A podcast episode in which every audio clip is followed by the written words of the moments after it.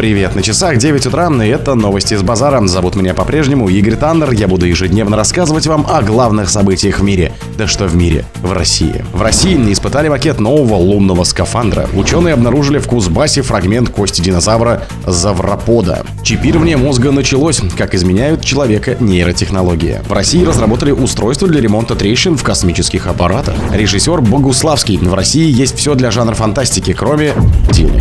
Спонсор подкаста Глаз Бога. Глаз Бога это самый подробный и удобный бот пробива людей, их соцсетей и автомобилей в Телеграме. Командир российского отряда космонавтов Олег Кононенко испытал макет нового российского скафандра для работы на поверхности Луны и оценил работу шарниров, а также удобство выполнения базовой операции в нем, сообщили журналисты в пресс-службе Роскосмоса в пятницу. В Центре подготовки космонавтов имени Юа Гагарина входит в госкорпорацию Роскосмос прошли испытания макета нового скафандра, который будет использоваться российскими космонавтами для выхода на лунную поверхность, говорится в сообщении. Макет создан научно-производственным предприятием «Звезда» имени Северина при участии Центрального научно-исследовательского института машиностроения и ЦПК. Первый макет скафандра на тренажере обезвешивания выход-2 испытал командир отряда космонавтов Олег Кононенко. Он оценил подвижность лунного костюма и удобство при выполнении ходьбы, прыжков, приседаний, подъемов и спусков по наклонной поверхности и работе с инструментами. Проверялась его подвижность и работоспособность. Я выполнял типовые операции, стыковал электрические разъемы, натягивал лейеры, пытался ходить, все то, что будет делаться на поверхности Луны. Впечатление самые положительные, уточнил Каноненко, слова которого приводит Роскосмос. По его словам, новый скафандр достаточно просторный, а за счет расположения подшипников увеличена подвижность рук, расширена рабочая поверхность и досягаемость.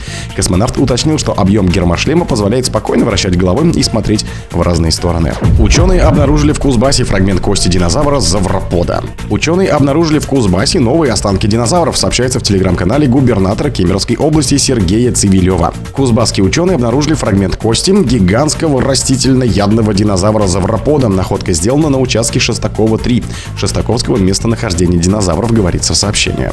Уточняется, что первичный сравнительный анализ показал, что с большей долей вероятности найдена кость анатомически относится к поясу передних конечностей. И, скорее всего, скелет в какой-то момент попал в водный поток, и кости разошлись вдоль русла реки. Это без привлечения сенсация. Напомню, что Шестаковым единственное в России место, где палеонтологические раскопки динозавров, которые жили 120-140 миллионов лет назад, ведутся на регулярной основе при поддержке властей региона. Сейчас мы параллельно ведем бурение костеносного слоя, что наверняка позволит ученым сделать еще немало удивительных открытий, связанных с меловым периодом мезозойской эры, написал Сергей Цивилев.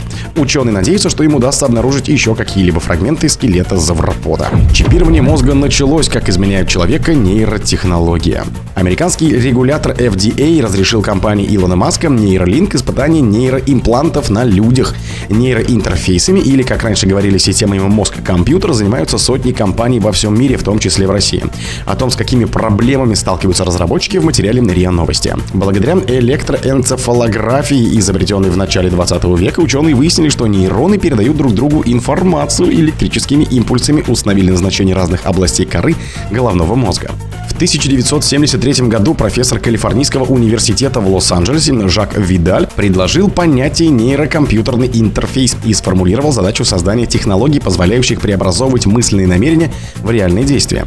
В большинстве нейроинтерфейсов информация проходит через четыре этапа. Получение мозгового сигнала от поверхностных электродов или вживленного чипа, предварительная обработка сигнала и передача данных в компьютер, интерпретация и формирование цифровых команд, управление исполняющим устройством, клавиатурой или мышью компьютера, робототехническим протезом, инвалидной коляской, автомобилем и так далее. Первые НКИ опробовали на животных в конце 90-х годов. По сигналам нейронов зрительной системы кошки американские нейробиологи научились воссоздавать то, что видели животные.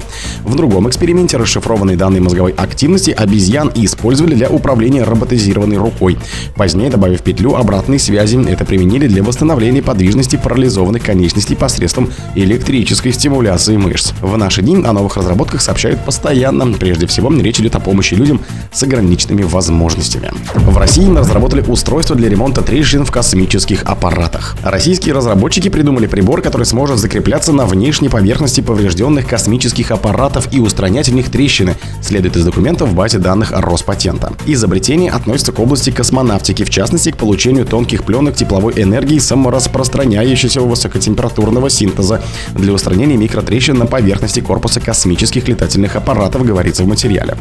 Как следует из описания и изобретений ученых Институт структурной макрокинетики и проблем материаловедения Российской Академии Наук, оно будет представлять собой цилиндр, внутри которого будет находиться СВС, шихта и спираль для инициирования синтеза и испарения нагреваемого материала.